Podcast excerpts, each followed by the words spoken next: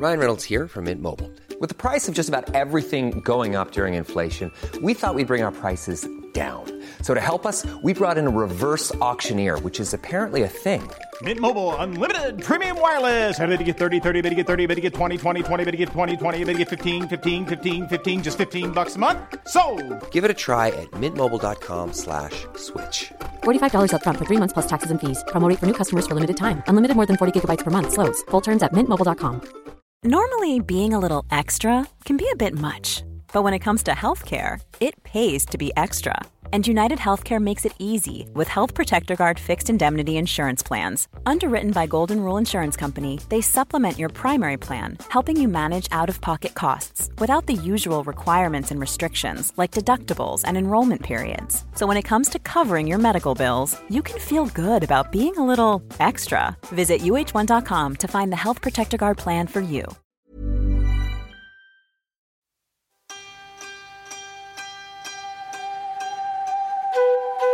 Hej och välkomna till Psykologsnack.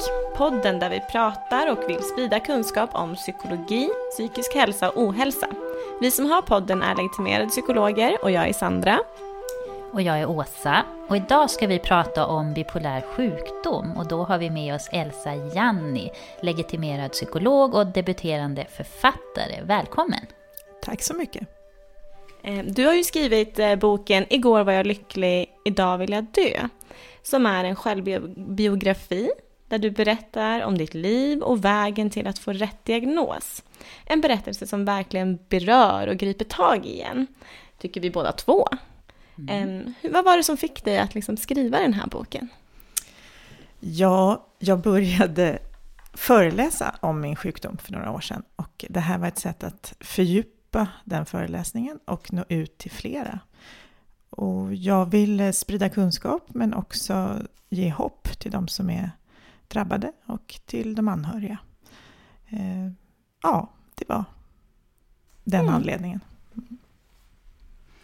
Ja, och den här boken den handlar ju till stor del om hur det är att ha diagnosen bipolär sjukdom.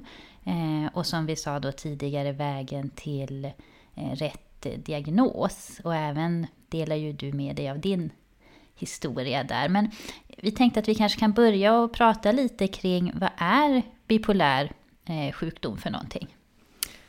Det är en sjukdom eh, som drabbar cirka 3% av befolkningen och som sen kan se lite olika ut men kännetecknas framförallt av eh, återkommande depressioner eh, och återkommande manier eller hypomanier, vilket är lite lindrigare manier, uppvärvningar. Mm. Hur, hur märker man om man har en, en mani? Vad kännetecknar en mani? Alltså en klassisk mani märks ju tydligt eh, eftersom det är en ganska kraftig uppvarvning eh, där man eh, upplever eufori, att man är snabb och kan känna sig oerhört självsäker och man kan mm, påbörja projekt som är ganska storslagna och sådär och omgivningen märker det. Men hypomani, alltså den här lättare uppvärmningen kan vara svårare att identifiera och det är mer att du är lite mer speedad och kanske gladare än vanligt, lite snabbare i tanken än vanligt. Och så. Mm. Är det typ att man känner sig som en förbättrad version av sig själv? Ja, eller? jo Mm. men det skulle jag nog säga att, att uh, hypomani kan vara att man, det är ofta en ganska positiv upplevelse. Mm. Och även för omgivningen behöver den inte vara så ansträngande som en mani kan vara. Okej, men vad, vad är det som skiljer liksom en hypomani från en mani? Vart går, liksom, vad, vart Mm. går gränsen mellan de här två?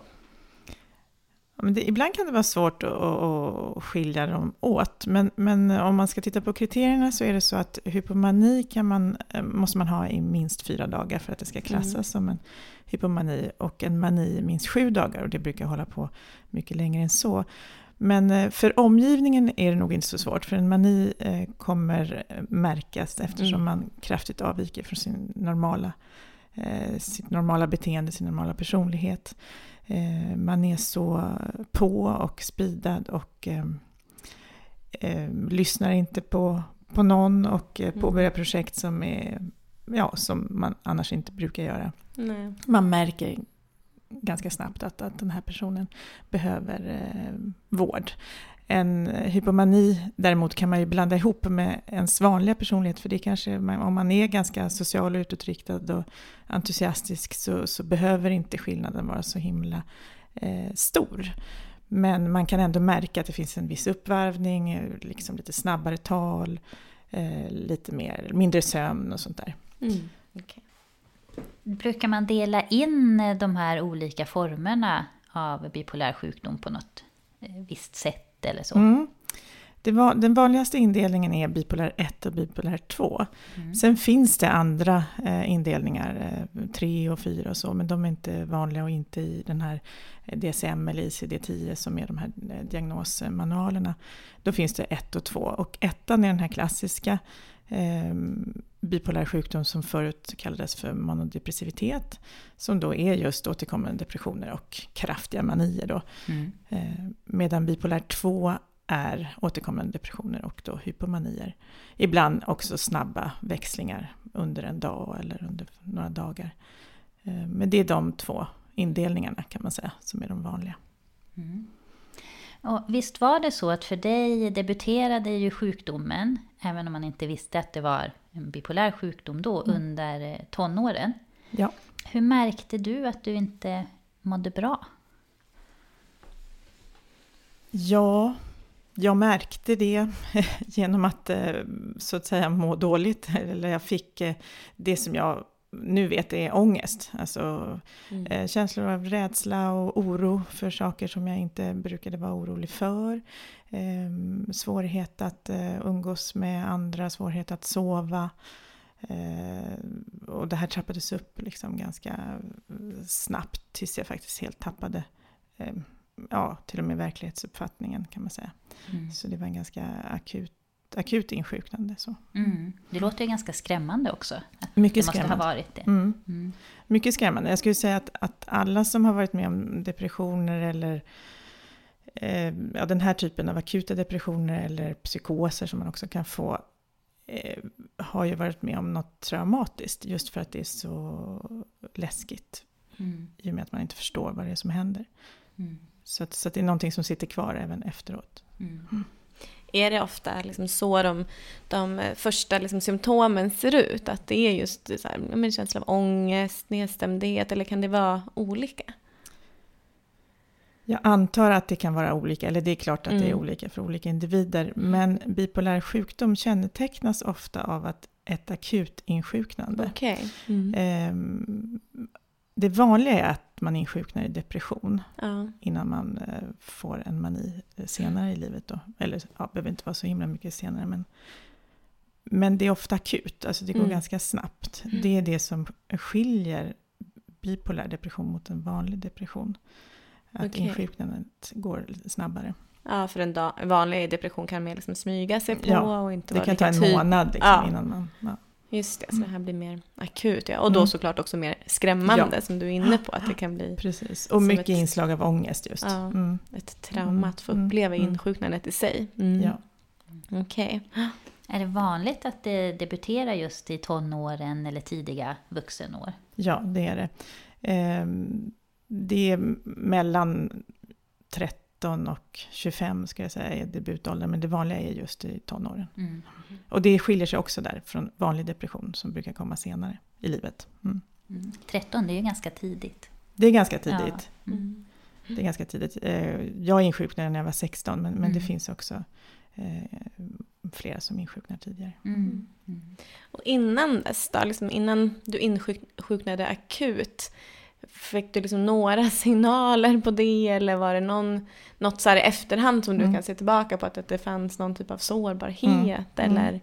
Jo men det kan man, man kan se hos personer som har fått diagnosen bipolär sjukdom att om man tittar på deras barndom så kan man se signaler och tecken. Mm. Eh, sen är det ju svårt att avgöra vad som är vad men, men man kan absolut se att de barnen är mer känsliga mm. och sårbara för, för oro och rädsla eh, generellt. Mm. Eh, också svängningar i humöret Okay. Mm. Ehm, att eh, känslorna är ganska starka, liksom, att det är mycket känslor. Mm. Eh, så. Det kan man se. Mm. mm. Men vet man vad, vad bipolär sjukdom beror på? Eller liksom, vad är orsaken till att vissa ja, men insjuknar i bipolär sjukdom? Alltså orsaken, eh, ursprungliga orsaken, eh, det vet inte jag. Men däremot vet man ju att den är väldigt genetisk. Det är ju upp till 60 procent som anses vara genetik. Mm. Så att ärftligheten är ju, är ju stark. Liksom. Och sen, men sen behöver den ju inte debutera. Den behöver ju inte eh, utvecklas om livet i sig är stabilt. Eh, så man har ju en sårbarhet. Så sen kan man ju ändå leva med sårbarheten utan att bli sjuk. Mm. Okay. Mm. Så att det är både generna och eh, miljön som Mm, man mm. befinner sig i som Precis. påverkar Precis. risken att drabbas. Mm. Exakt. Mm. Hur har det varit för dig? Är det någon annan i din familj som har eh, samma diagnos? Mm. Ingen som har det uttalat, ingen som har diagnos, men eh, det finns en, en ganska kraftig ärftlighet, eh, absolut. Eh, personer i min närhet, Mm. eh, mamma och moster som är med psykisk ohälsa, Mm. som kanske hade fått den diagnosen idag, eller något liknande i alla fall. Mm. Mm. Så. Hur länge har den här liksom diagnosen eh, funnits, eller vad man ska säga? Är det liksom en, en ganska ny diagnos, eller hur ser det ut? Vet du det? Ja, Men tidigare hette den ju manodepressiv sjukdom och den har ju funnits ganska länge, men där har jag faktiskt inga, inga liksom, siffror. Men det, man beskriver ju den här sjukdomen i litteraturen eh, långt bak i tiden. Mm, just de här Eh, så- svängningarna. ja. ja. Ehm, så, så på det sättet har den absolut funnits länge. Men att den sen började kallas för bipolär sjukdom, det vet jag inte riktigt när det Nej. var. Men det var ju ganska nyligen, Ja. om man tänker historiskt. Ja. Just det. Mm, mm, Mm. absolut. Vad har det betytt för dig eh, att få den här diagnosen? Ja, jag fick den sent, väldigt sent. Mm. Det var ju bara för sju år sedan. Mm. Och det var otroligt eh, skönt. Eh, det har betytt, det har betytt allt, ska jag säga, för att, eftersom jag fick rätt medicin. Mm. Eh, som, vilket gör att jag nu kan leva ett, ett närmast friskt liv. Mm. Så det har betytt väldigt mycket. Ehm, Och som du sa här att det tog ju ganska många år innan du fick rätt diagnos. Vad tror du att det beror på? Jag tror att det beror på flera anledningar, men den viktigaste är att eh, just bipolär sjukdom typ 2 är svår att eh, identifiera i och med att hypomani då kan blandas ihop med ens vanliga personlighet. Mm. Att man själv inte förstår att man är uppvarvad utan tycker bara att man är härlig eh, och har det bra. Mm. Och även omgivningen inte märker det.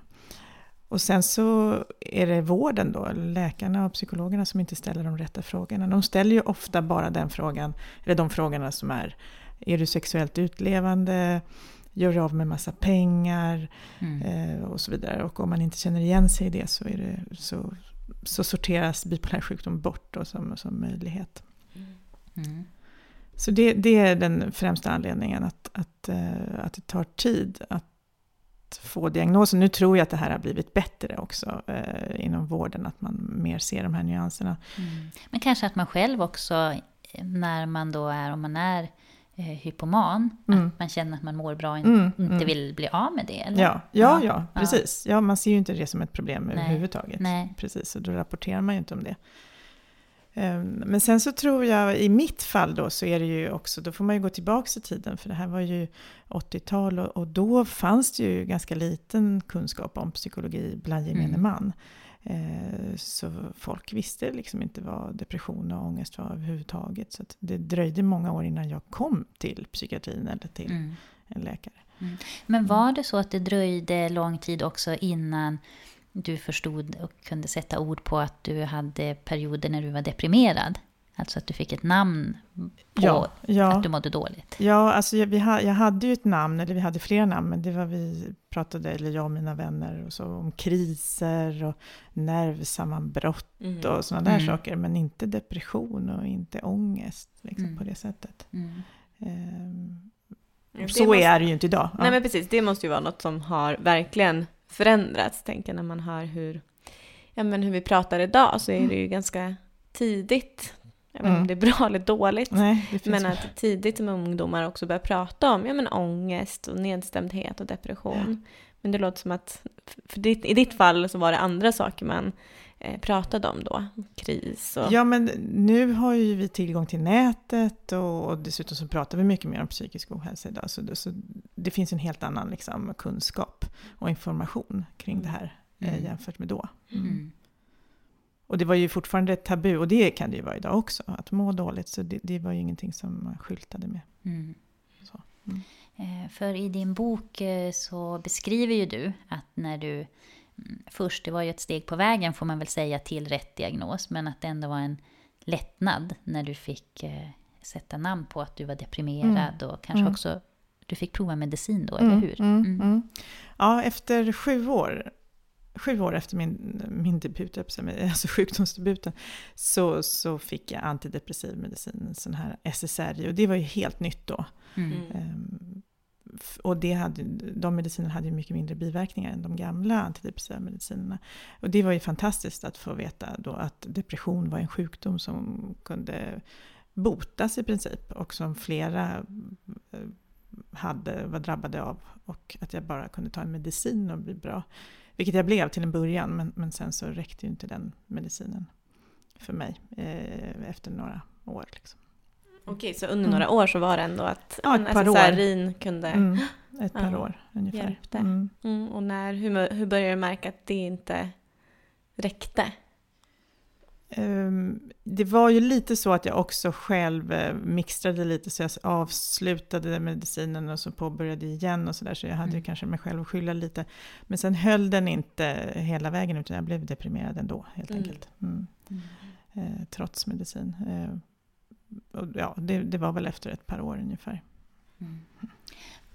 Jag tänker, mm, du sa ju här och som vi pratade om att det kan vara svårt i, i sjukvården att ibland så missas eh, framförallt bipolär typ 2. Mm. Har du något tips eh, på vad man kan göra om man lyssnar på podden och känner igen symptomen hos sig själv eller kanske hos någon i sin närhet? Mm. Ja, man kan vara tydligare med de uppvärmningssymptomen. Mm. Man kan säga, om man får den frågan, eh, brukar du eh, spendera massa pengar eller mm, ja, göra liksom galna projekt och så, då, då kan man ändå säga nej, inte riktigt så, men jag kan känna igen att jag är uppvarvad, att jag liksom är lite mer speedad eller att jag är lite snabbare i tanken och talet. Så att man själv liksom påtalar det, eller som anhörig påtalar det att ens, eh, den som, man då, som då är sjuk, att, att den har sådana perioder. Att man får stå på sig lite. Mm.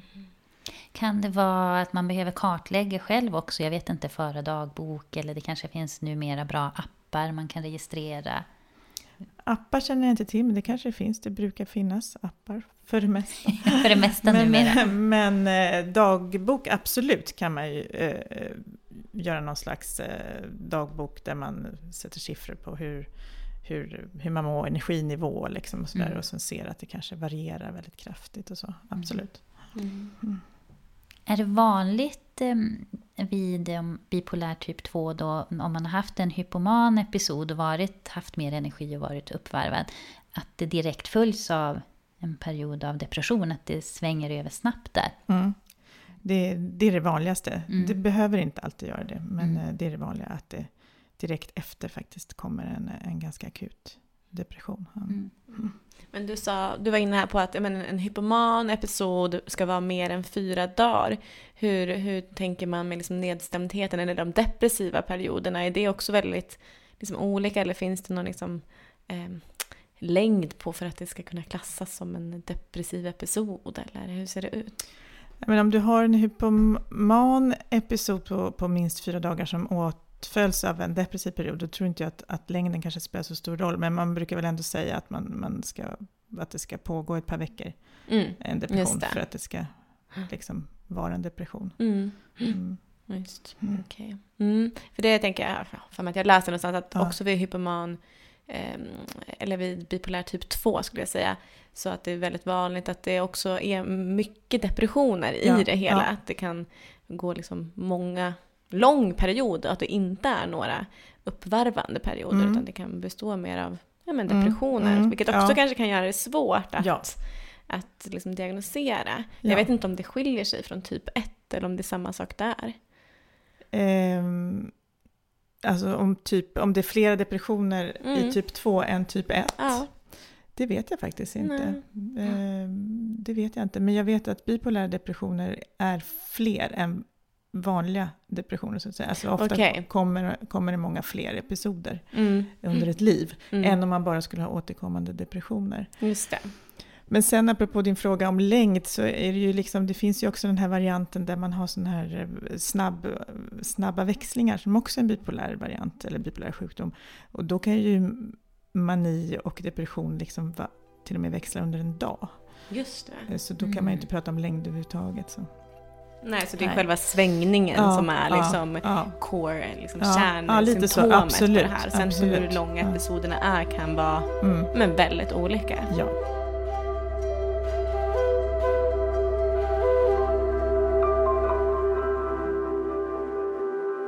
Vilken hjälp har du då fått och som du har tyckt har varit hjälpsam efter att du har fått din rätta diagnos?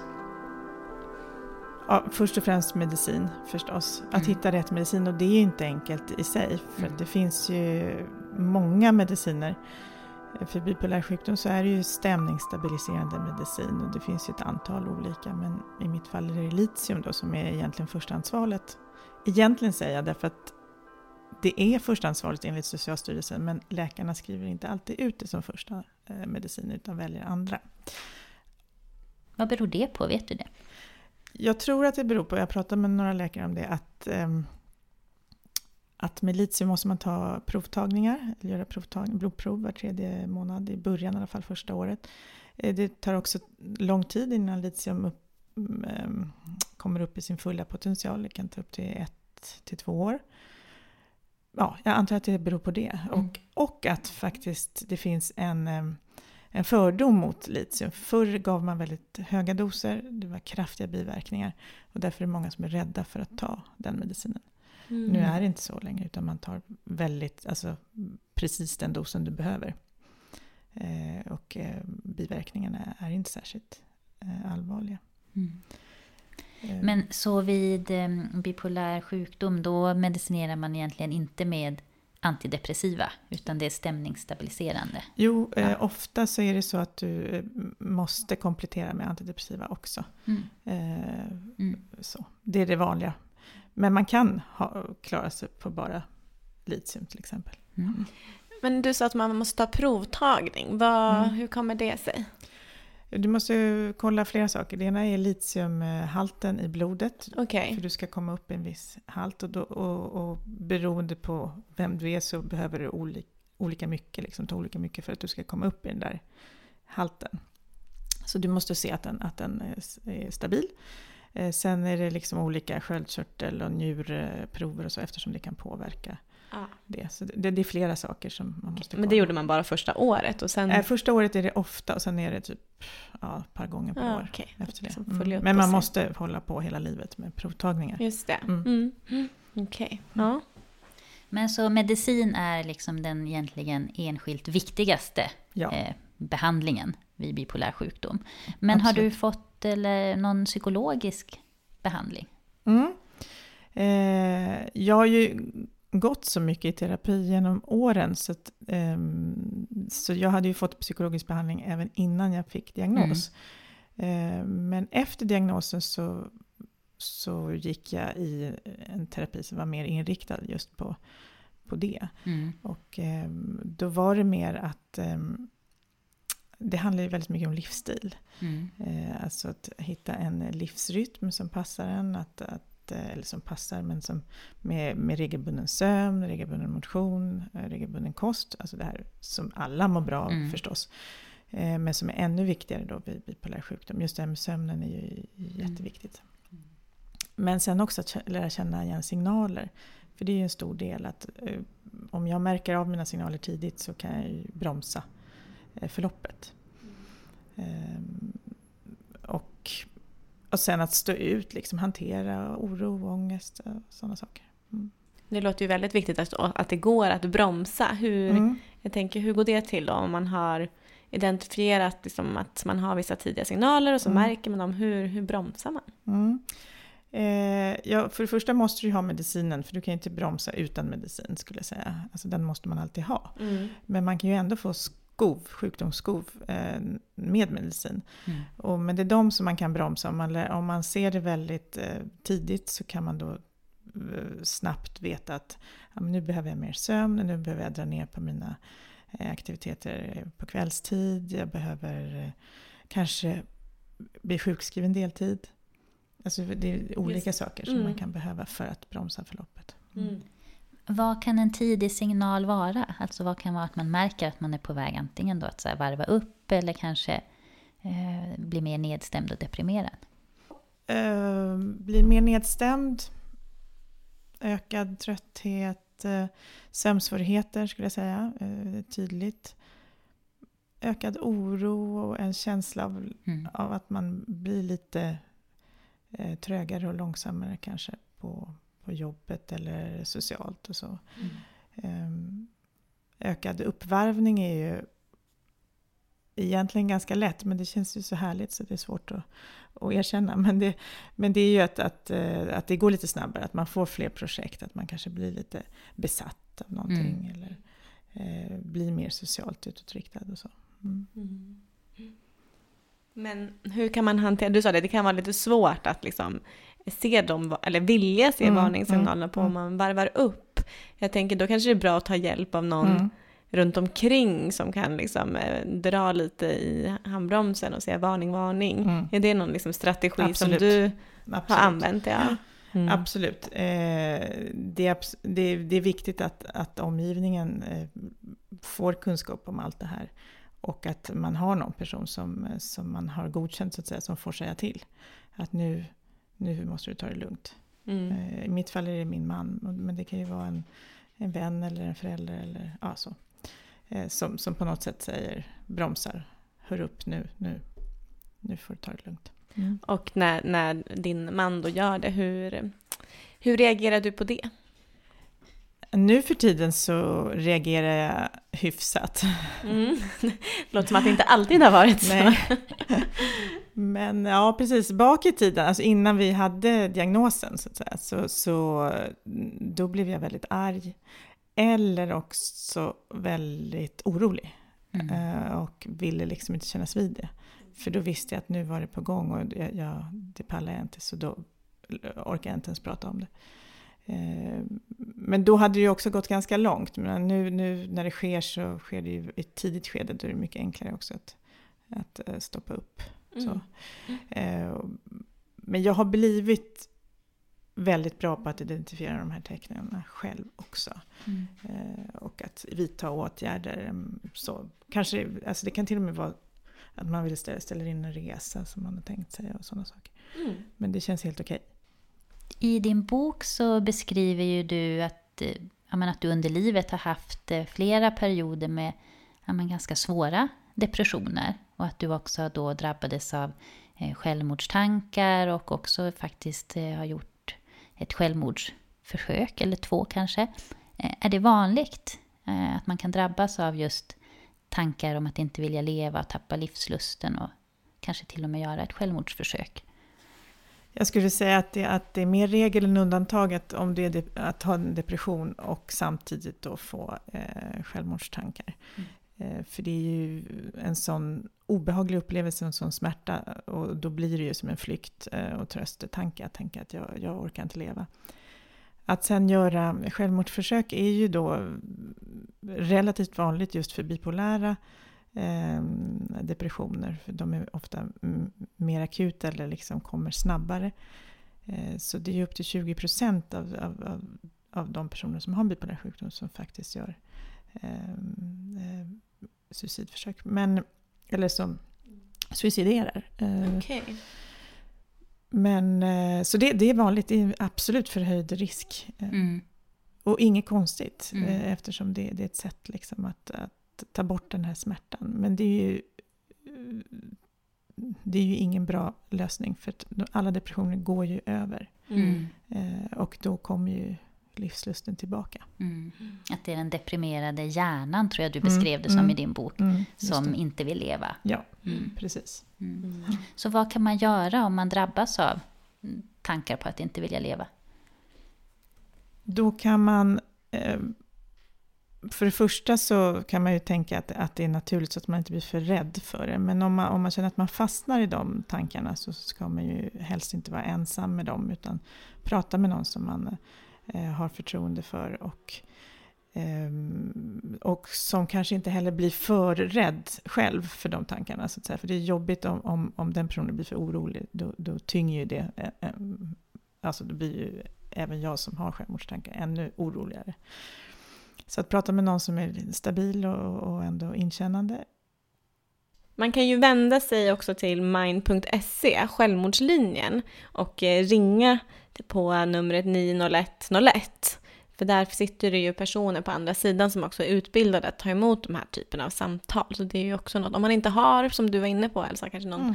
någon nära anhörig som man känner att man kan eh, ja, men, luta sig mot, mm. så kanske det faktiskt kan vara en idé att höra av sig till till självmordslinjen helt mm, enkelt. Mm, absolut. Mm. Att det är viktigt att inte sitta själv ensam med de här tankarna. Ja. Mm.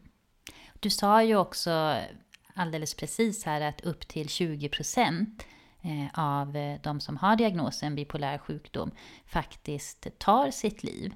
Och det är ju en hög siffra och ganska skrämmande. Vad tror du att det beror på att den siffran är så hög och att det är ganska vanligt då?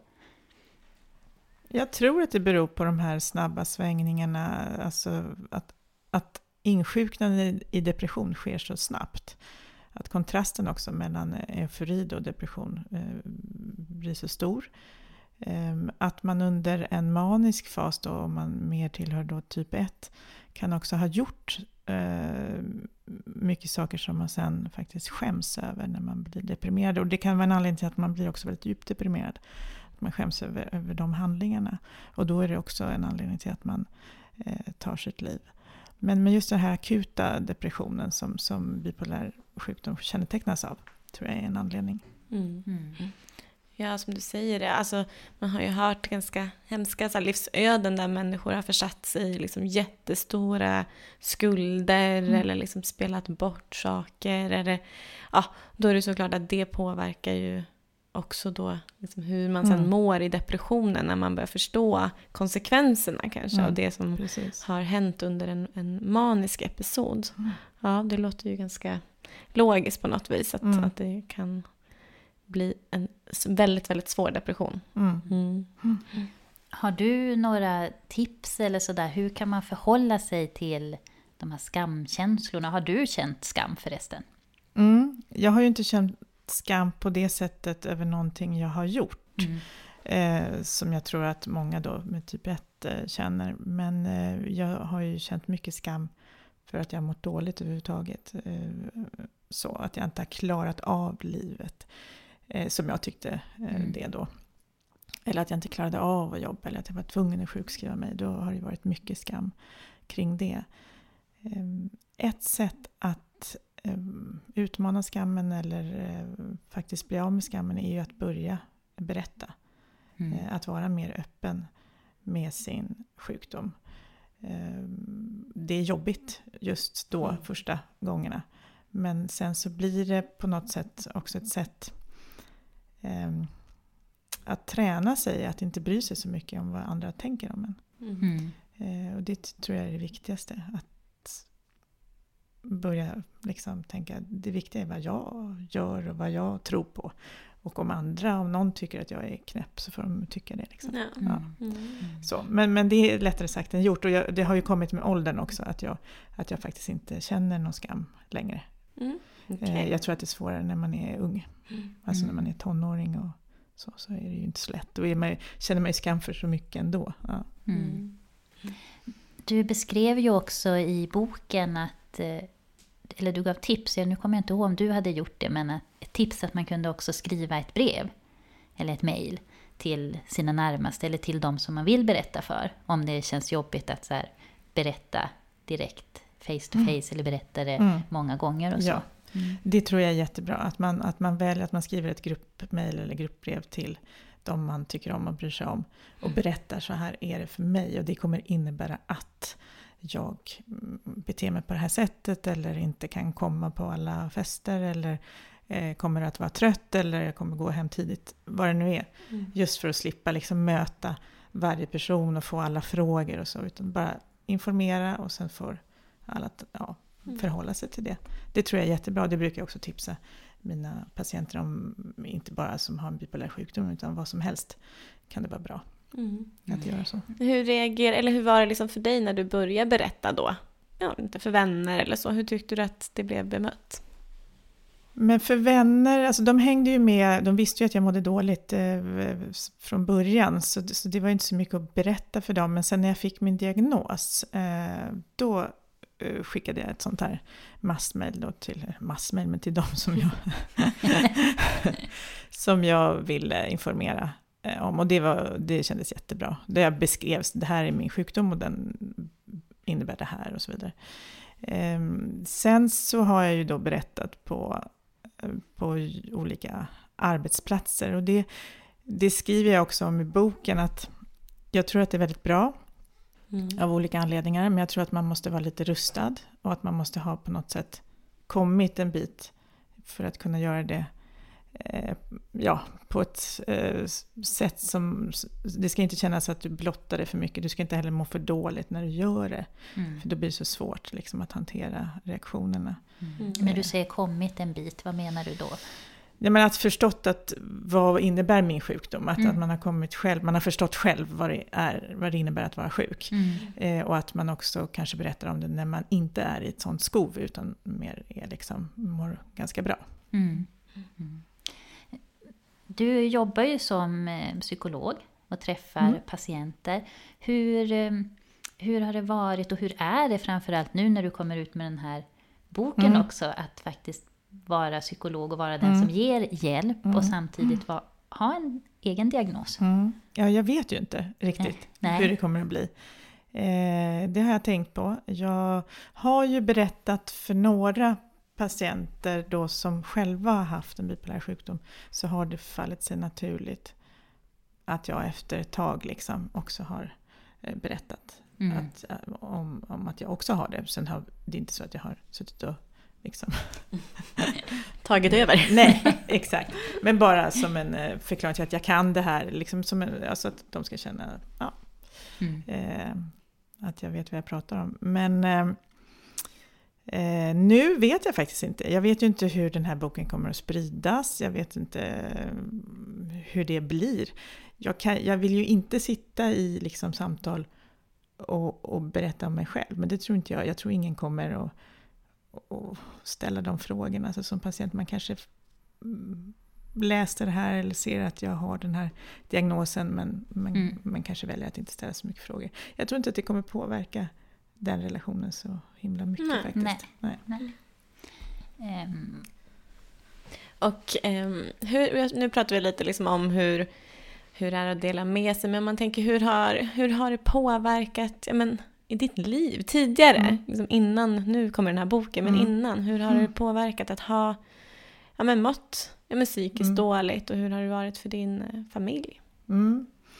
Alltså, ja, det har ju påverkat mig jättemycket kan man väl säga. Att, att, eh, det har ju verkligen präglat eh, mitt liv på det sättet att jag i perioder på något har fått backa från mitt liv.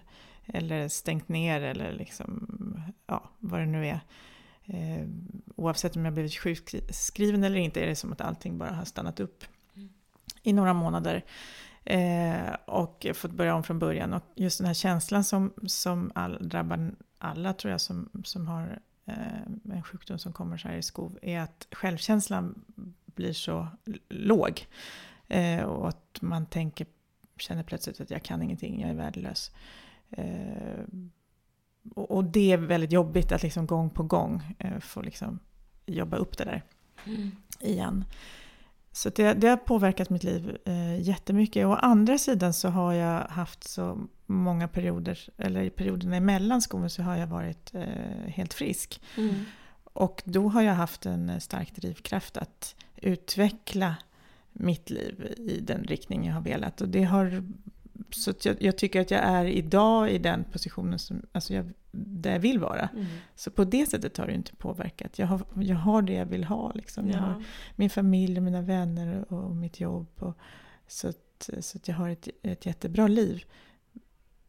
Så att, ja, om Mm. du förstår att jag har påverkat men inte liksom långsiktigt egentligen. Nej, Alltså, Nej verkligen. Du är ju, har ju liksom jättemycket bra saker Mm. i ditt liv. Mm. Liksom, Mm. verkligen. Har ju Mm. sett ditt fina hus och Mm. träffat dina härliga vänner och, och sådär. Mm. Ja, Mm. just det. Mm. Och hur, men hur har det varit för din familj? Ja, eh, det är frågan. Eh, ibland skulle jag vilja eh, eh, veta hur min man liksom upplever de här åren eh, egentligen. För jag tror att han inte säger riktigt Nej. hur det har Mm. varit. Han är också en person som eh, lever mycket i nuet, så jag tror absolut inte att han grubblar över det här.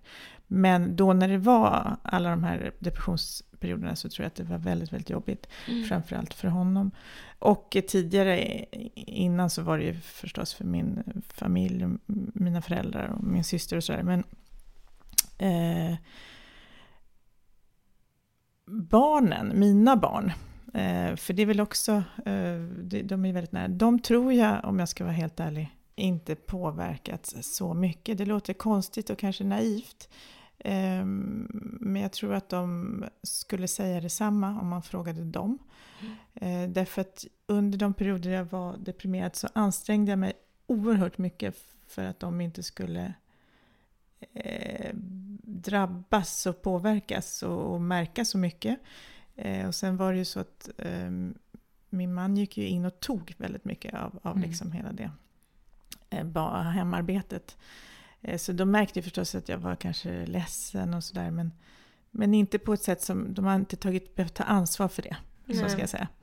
Eh, vid ett tillfälle så var jag ju inlagd tre veckor. Och, och det är väl någonting som de kommer ihåg. Mm. Så, och de hälsar på. Men, men det är liksom inte så mycket mer än så. De, jag upplever inte att de har varit medberoende. Nej. Eh, däremot tror jag att min man har varit medberoende i Mm. perioder, absolut. Mm. Eh, och, och anpassat sig mycket. Liksom. Mm. Eh, men vi har liksom ändå kommit över det och nu är det ju inte så Mm. länge. Mm. Hur, eh, hur berättade du för eh, dina, för era barn om din diagnos? Jag minns, jag tror att de, vi, våra två stora barn eh, fick veta när jag hade varit inlagd på Ersta, som, var, eh, som nu är nedlagt, men som var en mottagning eh, för, för personer som jobbade inom vården. Eh, där, där kallade de på familjesamtal, så, så det Mm. var liksom i samband med, med det som vi pratade med våra barn om bipolär sjukdom Mm. eh, om vad det var. Eh, min dotter Greta var så liten då så hon var inte med på det. Utan hon har fått veta senare, då har jag berättat. Hon brukar fråga ganska ofta men, om det. Men jag har sagt att jag hade ledsensjukan, sa jag först. Mm. När hon var så liten. Och nu vet hon ju att det är bipolär sjukdom, att jag medicinerar och allt det där. Det är inga Mm. hemligheter. Min son, jag har en bonusson Joar, eh, som är Steins son då. Men, men, som inte har hört min föreläsning. Men min son Walter, han har ju hört min föreläsning. Mm. Eh, som jag har haft framförallt på gymnasieskolor. Mm. Så han har ju fått höra den. Och där fick han ju liksom hela historien. Eh, sen har han ju läst boken. Ja, just det. Eh, två gånger till och med. Mm. Eh, så, så att han är ju liksom eh, införstådd i det hela. Och eh, ja, vi har pratat en del liksom. Så, Mm. Men det, det har varit bra. Mm. Mm. Det låter som att ni har haft ett eh, ganska öppet eh, förhållningssätt då, Mm. eh, gentemot sjukdomen. Ja, det tycker jag. Mm. Efter, efter några år i alla fall. Mm. I början försökte vi gömma undan ganska Mm. mycket. Men, men efter ett tag, och det har varit väldigt bra Mm. att, att det är så. Mm. Mm. Vad tyckte din son om boken då? Liksom, Det är en sån fantastisk bok. Han eh, läste den i somras, tror jag, Ja. eller om det var tidigare. Eh, och eh, läste den två gånger på raken. Och jag fick ett jättefint sms där han skrev att han tyckte den var superbra och jättesorglig. Och, Mm. och så. Och sen pratade vi om den. Han tyckte mycket om den och han har verkligen peppat mig att ge ut boken på egen hand. Mm.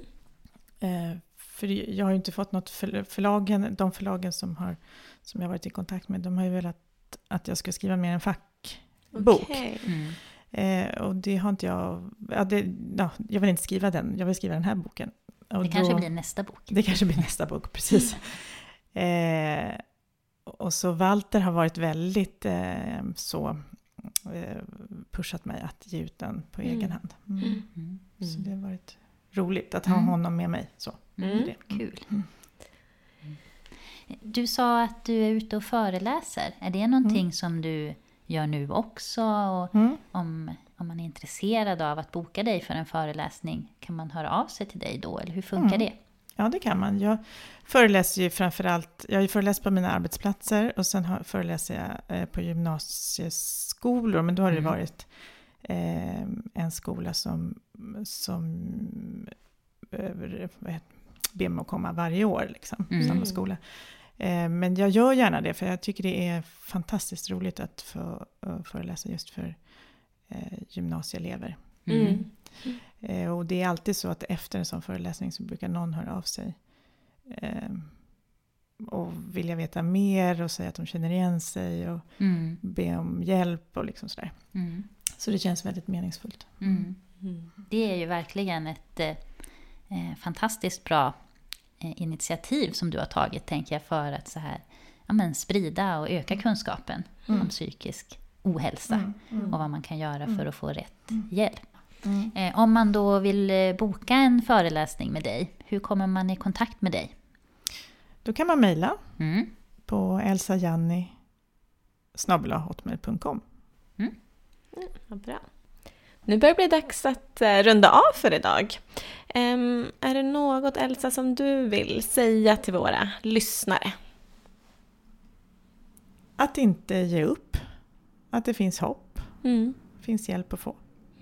Var kan man eh, få hjälp om man nu har lyssnat på podden och känner igen sig eh, i de här symptomen och kanske vill ha mer hjälp och bedömning och så? Första steget är ju att gå till en vårdcentral. eh, Mm. Om man inte har varit i kontakt med vården innan. Mm. Och sen så förhoppningsvis så får man ju kontakt då med specialistvård då, om man behöver det. Eh, affektiva mottagningar och så. Men, men vårdcentralen i första hand. Mm. Men tack Elsa för att du har kommit hit idag och pratat om bipolaritet. Och eh, din bok kommer ju snart att komma ut. Vart kan man hitta den och när kommer den? Tack själv för att jag har fått komma hit. Eh, Boken kommer ut i slutet på maj, början på juni och kommer finnas på alla nätbokhandlar. Det. Och vi vill ju verkligen, vi har ju fått förmånen att läsa den här boken, både ja, men, jag och Åsa, och vi vill ju verkligen rekommendera den varmt. För det är ju verkligen en bok som, ja, men, som handlar om så mycket mer än liksom, bipolaritet. Den handlar ju verkligen om, ja, men, om livet och relationer och ja, men, hur det är att eh, ja, växa upp och också hur det är med att ha psykisk ohälsa. Så eh, ja, en väldigt fin bok som vi varmt rekommenderar. Mm. Och som har titeln Igår var jag lycklig, idag vill jag dö. Så tack igen Elsa och Mm, eh, tack. lycka till. Mm, tack så mycket. Mm, tack. Och vi vill också då passa på och eh, säga tack till Jenny Segerheim som alltid hjälper oss med allt det här tekniska när det gäller ljud och klippning och hela den biten. Och ett stort tack till Ulf Solulf Svedlund som har lånat ut sin låt Pianot till podden. Tack. Tack!